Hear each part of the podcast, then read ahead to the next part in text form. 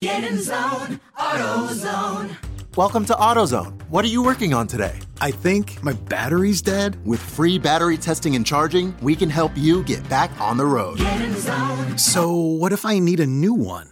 No problem. We have the right battery for your car, starting at only $89.99. Get in zone, And what about my old battery? We can recycle it right here at America's number one battery destination. get in zone, AutoZone. Restrictions apply.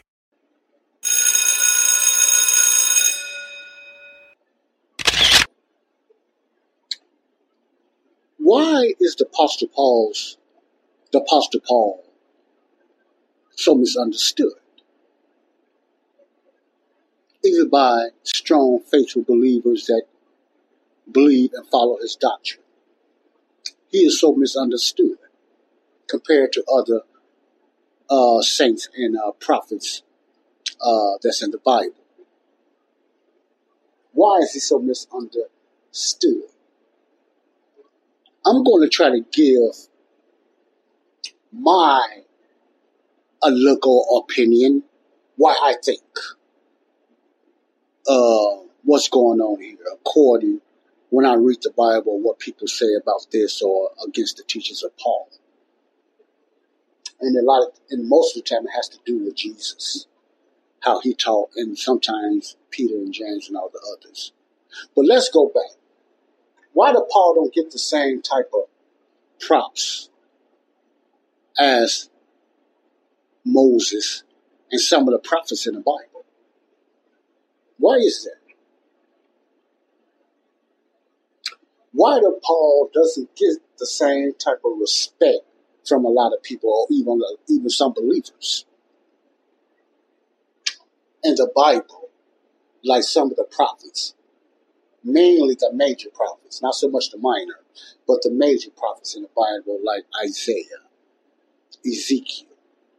Now I understand his his his his, his calling was different. I'm not saying that it was the same, but I'm saying as men of God, men that God spoke through, like Ezekiel, Isaiah, Zechariah, Zephaniah, Elijah, Elijah, Daniel. David, some of the judges like Samson, Gideon, Ehud, you know, even a young lady Deborah. Why do Paul does not get the respect? Why I got to be different with some of these uh, Pauline rejectors that he's a fake, he's a phony? Why they don't believe that Jesus spoke to him like God spoke Jesus as God spoke through the prophets, and it was Jesus too. At times, it spoke through the prophets and, and major prophets and some of the people that I named. Let's look at Moses. Why do Paul do not get the respect or that Moses got? Why do many people believe God spoke through Moses, but they don't believe God really spoke through Paul? What's up with them? But they say they believe the whole Bible. These same people say they believe the whole Bible, they believe the Word of God. But some of them don't accept or don't agree that Paul should be in the Bible, or Paul is a heretic, or Paul is a false teacher. Now, most of that uh, belief is coming from Judaism. I'm not going to say anything outside the faith. I'm going to talk about the ones that at least claim that they are following God. I'm not, you know, I'm not talking about no other occults or sects. So let's say Judaism, Mormonism. Now, Mormonism even look at Jesus in a different way. Okay, Jehovah Witness. You see what I'm saying? And if you notice in their teachings, someone is never really included, and that's the teachings of Paul. I said I wasn't going outside, but I still did. What's the deal with Paul? Why he gets so much flack? And you don't get the same props.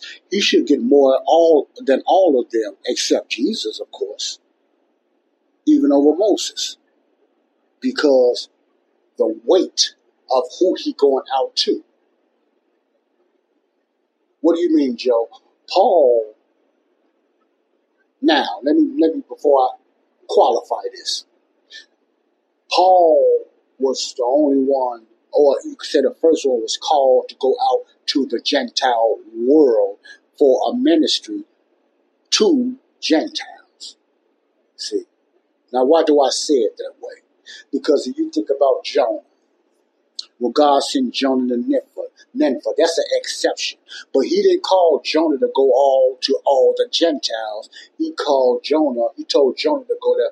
That's specifically, that specific Nineveh Gentile nation. So therefore, Paul was the only one that was called to go out to the Gentile world, which is us, the Gentile nations. You might say, what about Peter in Acts 10? Okay, let's go to Peter in Acts 10. Peter was never called to go out to the Gentile world. Peter was gave uh, a glimpse of what's going to happen. So yes, he was the first one that God told him about the change that was going to take place in Acts 10 in Ananias, the Roman centurion. Peter was, but he wasn't called to go out to the Gentile nations. He was just forewarned and by God to tell him there's going to be a change. God did not tell Peter one time, okay, stop going to Jews or stop going to Israel and go out to the Gentiles. Jesus never called Peter to do that. But he did, Paul, uh, the Apostle Paul, was called to go out to the Gentile nations. This is another way I want you to look at that. If it was not for Paul going out to the Gentile nations, many Gentiles would not be saved today. Now, what I'm not saying is Paul made that choice to do it himself because he done it against his will. He said that in his letters, but because it was Christ, like Christ said before he died on the, uh, he was going to the cross. He didn't want to go through that pain and agony, but he said, "But let Thy will be done." See, the will of God took prudence and uh, and took power and obedience over his feelings. See, his feelings and his flesh said, "Man, I don't want to go through this. I'm afraid." But his will, remember Jesus said, "The flesh is weak, but the spirit is willing." But his will, God's will, took precedence over his feelings. Listen to what I'm saying. Paul was the same way. Moses was the same way. It ain't like they made it up and wanted to jump out there and do all that stuff themselves. But the will of God to please God took presence over their feelings. Not because they liked it, because when God told the majority of his people in the Bible to do something, the prophets, all of them to do something for him, they was reluctant to do it. You better believe it, even when it came to Abraham sacrificing his son. Even Abraham. They was reluctant to do it, fleshly wise. They did not want to do it. It was against their fleshly nature. They was honestly scared and afraid and upset. But because it's God's will and they believe God, they done it. You understand what I'm saying? We suppose that they are an example for us to follow. It ain't about our feelings or what we feel. We just obey it. No matter how different it sounds to our normal, or not our finite way of thinking, we need to obey it. Did you think they didn't feel stupid in the walls of Jericho where God told Joshua and all them to march around the wall seven times? Or when God told Gideon about the fleecing and different things like that, or he told Elijah to do this, or he told Moses to do certain things that made Moses upset and made Moses question God's ways. But what did they do? They went past their feelings, even though they did not agree, and they didn't, and they did not like it, and they didn't. The will of God became the first over all of feelings and emotions, which is something we need to continue to learn from. So don't never sit up there and think the followers and the ones that God calls to do something made it up and wanted to do them themselves and wanted to become big in the eyes for themselves. No. Usually when God called them to do something, it was something they didn't think they can do. Let me say this again. Usually when God called the ones that he called to do something, the prophets Moses and Paul and all them to do something, they did not think they can do it because they had no idea that the Holy Spirit was going to do it through them. No, they cannot do it. That's true. They couldn't. But the Holy Spirit that came upon them back then walked them through that, talked through them. You see what I'm saying? It wasn't them anyway.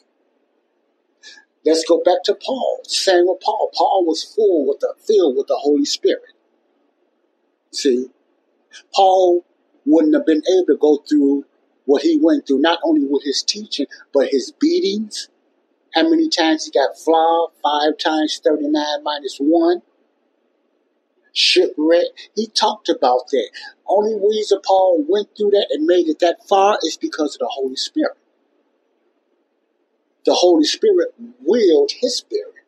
It wasn't because of his flesh, or he would have gave up and died a long time ago. But the Holy Spirit willed his spirit. And Paul made it through. Let's go back to Jesus if you think I'm just talking. Jesus in his earthly ministry wouldn't have went as far as he went if it wasn't for God the Holy Spirit moving Jesus. Jesus sweated blood or like blood. I don't think it was literal bleeding. Could have been, but it was like light blood when he said, But let your will be done. That was the flesh, that was the humanity of Jesus speaking. That wasn't the deity Jesus, the divine one. That was Jesus' humanity that was speaking, that was afraid and scared. But how he get through that? How was he able to survive that terrible beating and hung on the cross? And without even dying, many people wouldn't even make it to the cross.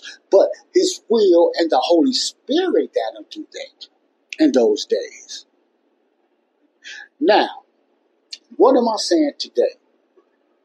If you follow Paul's teaching and what he had to go through, he was in between two different type of groups, the Jews and the Gentiles. He got persecuted by both, the Jews and the Gentiles. The same as Jesus. Jesus got persecuted by both his own people, the Jews in his earthly body, and the Gentiles, the Romans. So both of them got persecuted. You know, it's always a, like a format that's in the Bible. Moses got persecuted by both. The outside Philistines and all of them, and, and his own people, the, you know, the, the, the, uh, the, the Gentiles, which was the Egyptians, and the other outside, you know, people, and his own people that cursed him and started doubting him and calling him names. You see the format. Elijah got put down by some of his own people and his followers. I don't have a lot of time to go through this, but just think about what I'm saying. It was not easy, so they mostly got persecuted by their own people and the Gentile world through their ministry. And you know that. Why people look at Paul different when he speaks on certain things? I know it sounds like he's bragging. Sometimes confidence and truth can make you sound like you're bragging when you know truth and you're confident about something. People look at it as you being a bragging person or lifting up yourself.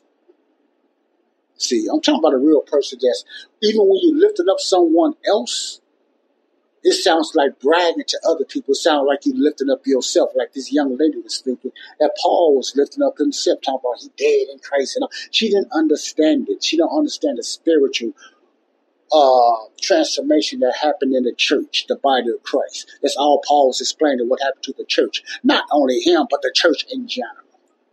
Okay? I'm going to get back to that a little bit more the next episode of Body of Christ Real Talk. Your home is more than the sum of its parts, And creating a truly extraordinary space is about more than picking the perfect products. That's why the experts at Ferguson Bath, Kitchen, and Lighting Gallery are here to help you throughout the entire process to create a home that's as unique as you are. Bring your vision to us. Schedule your showroom consultation and see more from brands like DXV at build.com/ferguson.